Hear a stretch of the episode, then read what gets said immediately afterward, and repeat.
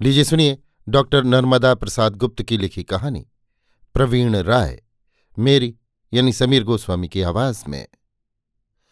एक अदना से जागीरदार की इतनी हिम्मत की शाही हुक्म की तामील न करे। दीवाने खास की तरफ़ कदम बढ़ाता अकबर बुदबुदाया था, लेकिन उसकी आवाज़ नौबत खाने से आती लहरदार तान में डूब गई थी। वो महसूस कर रहा था कि नक्कारी की हर चोट उसके मन पर पड़ रही है और उनसे उठी गमकों के दायरे उसके दिल के हर कोने को छूने लगे हैं। उसके रोबदार चेहरे पर नाचती लकीरें कुछ ऐसे दौड़ने लगी थीं, जैसे नाचने वाली के लहंगे की सिलवटें। वो सोच रहा था कि उसने एक करोड़ जुर्माने का फरमान तक हजम कर लिया, सिर्फ़ एक तवायफ के पीछे। नाचीज नर्तकी पर इतना गुरूर? आरज़ू मिन्नत तो दूर जवाब तक नहीं। क्या समझ रखा है उस गुलाम राजा ने? उसे रूबरू हाजिर होकर कदम बोसी करना चाहिए था और अपनी तकदीर पर फख्र करना चाहिए था कि उससे सिर्फ़ तवायफ मांगी गई थी। ना तो उसकी जागीर छीनने की पेशकश की गई और ना उसके अंदरूनी मामले में दखलंदाजी। फिर क्यों उसने तख्त को चुनौती दी है और घर बैठे मौत का परवाना बुलाया है? नकीब चिल्ला रहा था। बादब बामुलाजा होशियार। अकबर को उसकी पुकार अच्छी न लगी थी। शायद इसीलिए कि एक बेअदब ने सिर उठाया था और उसका सिर कलम होना नहायत ज़रूरी था। उसका चेहरा लाल हो गया था और रग रग फड़क उठी थी। उसके दिमाग में हर कार्य की वे खबरें चक्कर काटने लगी थीं, जो ग्वालियर में तैनात वाकिया नवीस ने अभी अभी भेजी थी। ओरछा के छोटे राजा इंद्रजीत ने फरमान पाकर कुछ न कहा था, पर बाद में बड़ा गुस्सा दिखाया था और फौज को तैयार रहने का पूरा बंदोबस्त कर लिया था। उसे शाही फौज के हमले की खबर मिल चुकी थी। हर कार्य का कहना था कि राजा राम शाह ओरछा में नहीं थे, लेकिन सब सरदारों सामंतों ने छोटे राजा का फैसला मंजूर कर लिया था। दो चार को छोड़कर सबने इसे अपनी इज़्ज़त का सवाल मान लिया था। फिर भी बकरे की माँ कब तक दुआ मांगेगी? ओरछा की फौज कितनी ही बहादुर क्यों ना हो? शाही फौज का मुकाबला कब तक करेगी? आखिर में उसे झुकना ही पड़ेगा। सूबेदार का ख्याल था कि ओरछा का राजा डरता है। लेकिन रियाया गुलामी पसंद नहीं करती। वो इंद्रजीत के इशारे पर चलती है, जबकि राजा राम शाह खास सिरदार इंद्रजीत के खिलाफ हैं। तभी तो एक ने साफ़ कहा था, छोटे राजा, शाही फौज का सामना करना आसान नहीं है। कहीं ओरछा को महँगा न पड़े। दूसरे ने ज़ोर दिया था, पिछली लड़ाइयों ने ओरछा को बुरी तरह तोड़ दिया है। कहीं भूखों मरने की नौबत न आ जाए। तीसरे ने दोनों की तरफदारी करते हुए कहा था कितना खून खराबो होगा, इसे भी सोच लें छोटे राजा। हमें प्रजा का पालन करना है या मौत की हाट लगाना है। चौथे ने चुनौती दे डाली थी। एक नर्तकी के लिए सारी प्रजा को युद्ध की आग में झोंक देना कहाँ तक सही है? लोग आपके सामने कुछ नहीं कहते, पर पीठ पीछे सब फुसफुसाते हैं। प्रजा के मन की बात समझो छोटे राजा। इन चार सामंतों के खिलाफ बाकी सभासद चिल्ला उठे थे कि ये सिर्फ़ नर्तकी का मसला नहीं है, बल्कि ओरछा की इज़्ज़त का सवाल है और इंद्रजीत ने फैसला सुना दिया था कि ओरछा आखिरी सांस तक लड़ेगा। हम मुगलों की गुलामी कब तक बर्दाश्त करेंगे? एक न एक दिन हथियार उठाना पड़ेंगे। सबने इस पर अपनी खुशी ज़ाहिर की थी। नौबत की आवाज़ और तेज होने लगी थी। किंतु अकबर ये तय नहीं कर पा रहा था कि क्या किया जाए। क्या उन सामंतों को लालच देकर उकसाया जाए? क्या राजा राम शाह को मजबूर करने के बाद इंद्रजीत को रियासत के कारोबार से हटवा दिया जाए? कम से कम एक सबक तो मिलना चाहिए। इंद्रजीत ने खुद को क्या समझ रखा है? उसे धूल में न मिला दिया तो अकबर नाम नहीं। अकबर का क्रोध कभी बाहर आता, कभी भीतर रेंगता रहता। एक बेचैनी सी छाने लगी थी और ख्यालों के दायरे फैलने लगे थे। कहीं लोग ये न कहने लगे कि एक अदना औरत के लिए अकबर ने इतना खून बहा दिया। दुर्गावती पर चढ़ाई करने पर सबने यही कहा था। लेकिन वाहरी औरत, क्या कमाल दिखाया था उसने। कितनी बहादुर और जवां मर्द, अपने इरादे की पक्की। क्या प्रवीण राय भी ऐसी होगी? नामुमकिन, एक नाचने गाने वाली तलवार पकड़ना क्या जाने। नाजुक और हसीन तवायफ, दीनारों की खनखनाहट पर फिदा होती होगी। दूसरे के कब्जे में है, नहीं तो मेरे कदमों में पड़ने हाल हो जाती। लेकिन हरकारा बता रहा था कि वो कतई राज़ी नहीं है। उसने इंद्रजीत को शौहर मान रखा है, इसलिए ज़िंदा रहते दूसरे की नहीं हो सकती। सुबहान अल्लाह, तेरी कुदरत, क्या औरतें हैं इस मुल्क की? लेकिन ये सब फरेब है, कोरा दिखावा। जब यहाँ आएगी, मेरे लिए भी यही कहेगी, ये नाचने गाने वाली औरतें। दीवाने खास आ चुका था। अकबर के कानों में फिर वही तेज आवाज़ बादब बा मुलहजा होशियार। उसने तुरंत अपने चेहरे पर गंभीरता बटोर कर रख ली और देखा कि सामने वज़ीर, दीवान, मीर बख्शी, सद्र वगैरह, कुछ शायर और फनकार अदब से खड़े हैं। उसने उनका सम्मान अपनी मुस्कान से स्वीकारा और आसन ग्रहण किया। बाद में सबने अपने स्थान ले लिए। अब्दुलरहीम खान खाना ने सिफारिश की कि ओरछा से कविराज दर्शन करने आए हैं और इंतज़ार कर रहे हैं। उन्होंने नजराने में एक काव्य ग्रंथ भेजा है। अकबर के मन में बिच्छू के डंक सा चुभा, पर सारी पीड़ा पीकर वे शांत बैठे रहे। उन्होंने सोचा कि कविराज ओरछा से कोई पैगाम ज़रूर लाए होंगे, इसलिए उन्हें तुरंत बुलवा लिया। कविराज अंदर आए, उनके पीछे उनकी शिष्या और शिष्य थे। अकबर ने कनखियों से नज़र डाली और समझ लिया कि कविराज तो वही हैं, जो एक दो बार बीरबल के साथ मुलाकात कर चुके हैं। लेकिन ये औरत कौन है? हुस्न की आबे हयात लुटाती ये गुलबदन। हसरत भरी निगाहों पर, संजीदगी का पर्दा डाले रहने पर भी वो ख्यालों के हिरनों को पालतू बना रही है। कहीं ये प्रवीण राय तो नहीं है। एक पल पहचान सी करते हुए उन्होंने नज़रें घुमा ली। कहीं ऐसा न हो कि उनके मन बगीचे के हिरन फंदे में फंस जाएँ। खान खाना ने उन्हें अपने पास बैठा लिया था। उनका पक्ष अब रहीम ही ले सकते थे। कविराज केशव अच्छी तरह जानते थे कि बीरबल, तानसेन और टोडरमल एक एक कर चले गए थे और अब रहीम ही कुछ मदद कर सकते थे। उन्हें इस मौके पर बीरबल की याद आ गई और मन का कोना कोना कसक उठा। यदि बीरबल होते तो सब निपट जाता। कितने उदार और भाषा के कितने प्रेमी। एक छंद पर छह लाख की हुंडी ऐसे दे डाली थी जैसे कोई तुच्छ वस्तु। कहने लगे कि कविराज, आपने भाषा में बड़ा काम किया है। नई रीत बताई है, नया मार्ग दिखाया है। इसी तरह भाषा को आगे बढ़ाएँ। भाषा इतनी मज जाए कि फारसी का मुकाबला कर सके। बीरबल नहीं रहे, अब कौन है भाषा का रखवाला? बादशाह का रुख क्या है कौन जाने? केशव ने अकबर की तरफ़ देखा, पर कुछ कहने की हिम्मत न पड़ी।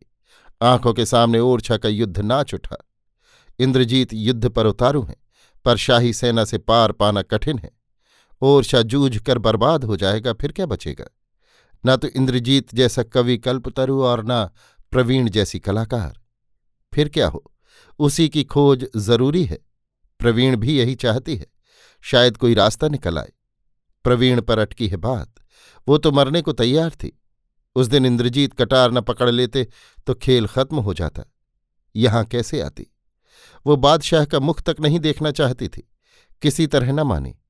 तब उससे कहना पड़ा था, प्रवीण, युद्ध केवल तलवार से नहीं लड़ा जाता, कलम भी पैनी होती है। अपनी कलम और कला से सैकड़ों को जीत सकती हो।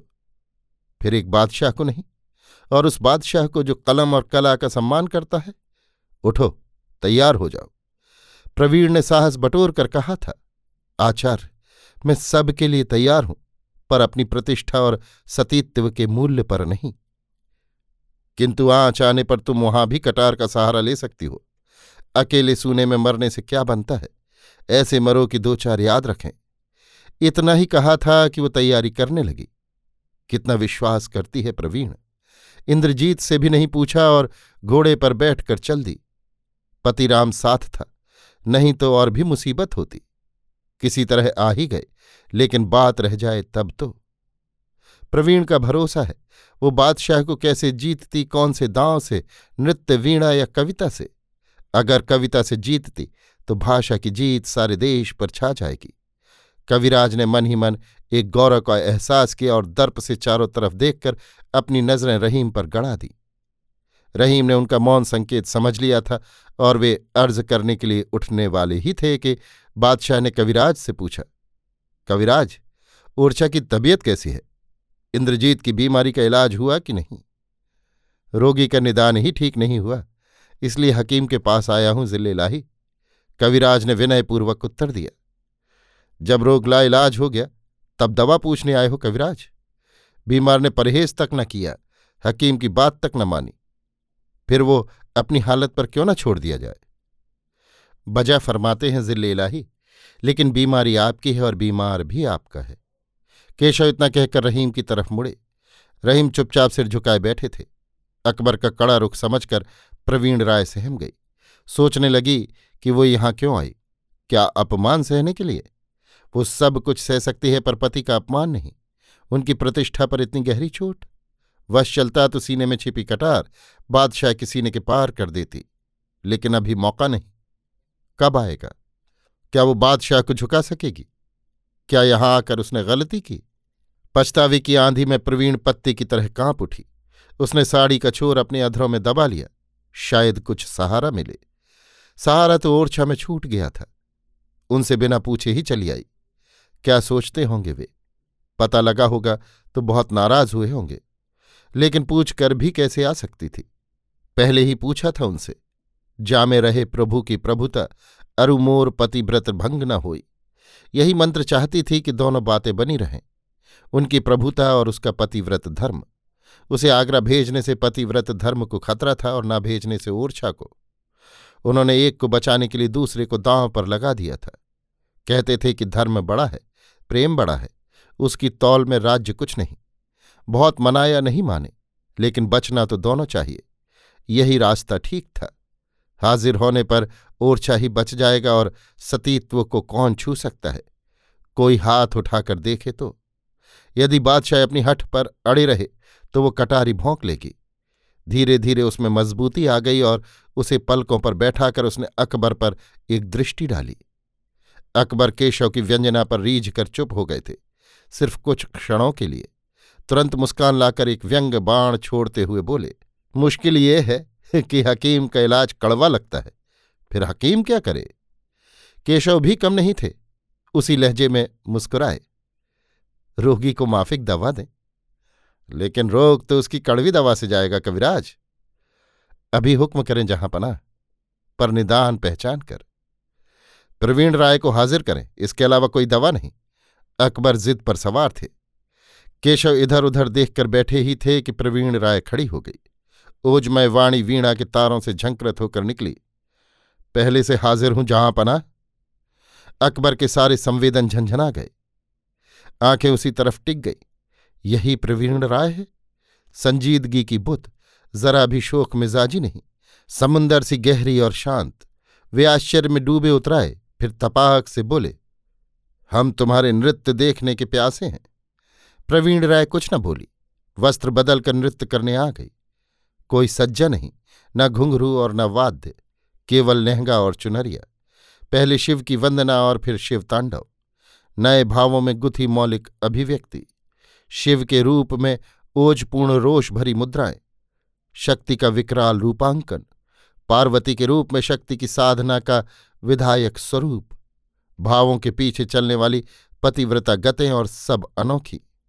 जैसे ही चरण ठहरे की प्रशंसाओं की झड़ी लग गई। अकबर प्रसन्न होकर बोल उठे, हम तुम्हारे फन से बहुत खुश हुए। बीरबल और तानसेन नहीं रहे, अब तुम हिंदुस्तान की एक रत्न हो।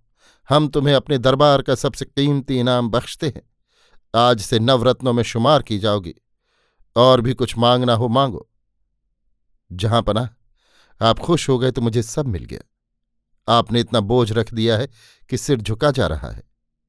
प्रवीण राय इतना कहकर मौन हो गई। सोचने लगी कि आखिरी दांव खाली न जाए, कहीं बादशाह मुकर न जाए, वो सदा के लिए गुलाम बन जाए। इसलिए वो चूकी नहीं, बोल पड़ी, जहाँ पनाह, अगर गौर फरमाए तो भाषा का एक दोहा पेश करूँ, पसंद आए तो मेरी तकदीर। खान खाना ने बीच में ही प्रशंसा कर दी, हुजूर, प्रवीण भाषा में अच्छी शायरी करती है। केशव मुस्कुरा उठे, उनकी आँखों में एक सपना तैर गया, भाषा की प्रतिष्ठा का सपना। लेकिन उसे कौन देखता? पलकों के नीचे उल्लास की एक लौ उठी और कोहराया मन जगमगा उठा। तभी अकबर ने कहा, इजाज़त है। बेखौफ पढ़ो, हम गौर करेंगे। प्रवीण आनंद में भरकर बोली, जहाँ पनाह, गौर फरमाए। बिनती राय प्रवीण की, सुन ले ओ शाह सुजान। जूठी पातर भखत है, बारी वाय स्वान। कितनी तीखी व्यंजना, इतनी पैनी की तलवार कुंद पड़ गई। दरबार में एक अजीब सा सन्नाटा। सब चुप, जैसे मंत्र से कीले गए। अकबर तिलमिला उठा। अजीब सी हालत, जैसे कोई घाव मारे और चीखने न दे। कुछ देर की चुप्पी के बाद रोबीले लहजे में बादशाह का स्वर फूटा। प्रवीण, तुमने मजबूर कर दिया कुछ महसूस करने को। दोहे पर जितना गौर करता हूँ, उतनी ही अहमियत बढ़ती जाती है। तुमने गलत समझा। लेकिन मैंने ठीक मतलब लगाकर फैसला किया कि तुम बिल्कुल आज़ाद हो। केशव फूले न समाये, मौका ताड़ कर बोले, जहाँ पना रोगी ठीक हो गया, अब रोग का सवाल ही नहीं, लेकिन ओरछा की सेहत। कविराज, हम शाही फरमान वापस लेते हैं, अब ओरछा को जुर्माना देने की ज़रूरत नहीं। प्रवीण राय का हृदय उछल पड़ा। केशव ने एहसान मंद होकर कहा, जहाँ पन्हा ओरछा की तबीयत अब बिल्कुल ठीक हो जाएगी और यह एहसान उसे हमेशा याद रहेगा। कविराज, एहसान किया है प्रवीण ने, लेकिन हम उसे चुका नहीं सके। वो यहाँ रहती तो सारी दुनिया को मालूम पड़ता कि उसके फन में क्या है। तुम सब उसे अंधेरी कोठरी में बंद रखना चाहते हो, पर मैं रोकने वाला कौन हूँ? अकबर की पीड़ा बाहर झलकने लगी। उसे छिपाकर वे उठ गए। दरबार पर एक नम खामोशी छा गई। रहीम के साथ केशव बाहर निकले। उनके पीछे प्रवीण और फिर पतिराम। सब अपनी बातों में उलझे हुए, लेकिन पतिराम अब भी चुप था। अकबर की बात पर वो पिघल गया था। अब तक असर था उस पर।